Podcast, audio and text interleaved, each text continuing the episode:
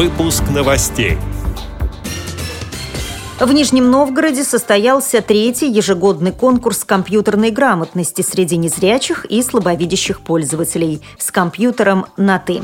В Тюмени людей с проблемами зрения учат пользоваться смартфонами. В Санкт-Петербурге пройдет показ мод для инвалидов по зрению. Кыргызстане впервые изданы учебники по кыргызскому языку для слепых и слабовидящих детей. Далее об этом подробнее в студии Наталья Гамаюнова. Здравствуйте. Здравствуйте.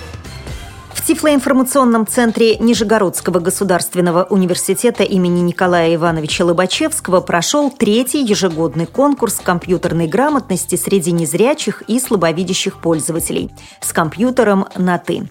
Мероприятие состоялось в рамках благотворительной программы «Статус онлайн». В соревновании приняли участие выпускники курсов компьютерной грамотности областного центра реабилитации инвалидов по зрению «Камерата». С подробностями общественный корреспондент радио ВОЗ Вячеслав Царегородцев. Конкурс с компьютером на «ты» у нас в Нижегородской области проходит в третий раз. Уже традиционно у нас форма, 16 человек. Из них мы составляем путем жеребьевки 4 команды, и каждая команда выполняет 4 задания. Причем у нас в конкурсе участвуют разного уровня пользователей, и начинающие, и продвинутые, и по возрасту разного уровня. Поэтому мы стараемся, чтобы каждый нашел себя в этом конкурсе, каждый смог себя проявить.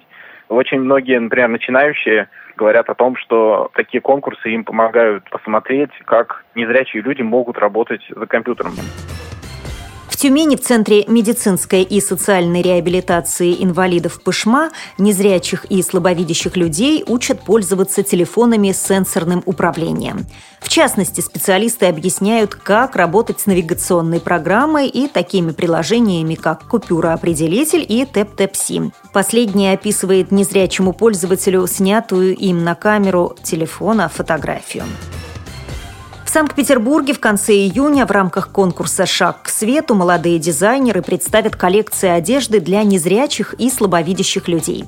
Инвалиды по зрению примут участие в показе как в качестве моделей, так и в качестве модельеров. По словам организаторов, никто до сих пор не задумывался, насколько сложно людям с проблемами зрения подбирать себе наряды. Дизайнеры уделили особое внимание фактуре одежды, чтобы незрячие легко могли определить форму и орнамент. Как сообщается на сайте телеканала НТВ, в коллекции есть юбки со светоотражателями и брюки со специальными карманами для трости. Зарубежные новости. В Кыргызстане впервые изданы учебники по кыргызскому языку для слепых и слабовидящих школьников. Средства для создания специальных книг укрупненным рельефно-точечным шрифтом Брайля были выделены по указу президента государства Алмазбека Атамбаева. Цитирую слова депутата парламента Дастана Бекишева. С 1991 года в Кыргызстан почти перестали поступать специализированные учебники для слепых и слабовидящих школьников. Учителям приходилось преподавать по учебникам, изданным еще в советские годы, которые с течением времени начинали приходить в негодность. Особенность таких учебников состоит еще в том, что школьники читают их пальцами, от чего бумага быстро стирается и книги просто разваливаются. Конец цитаты.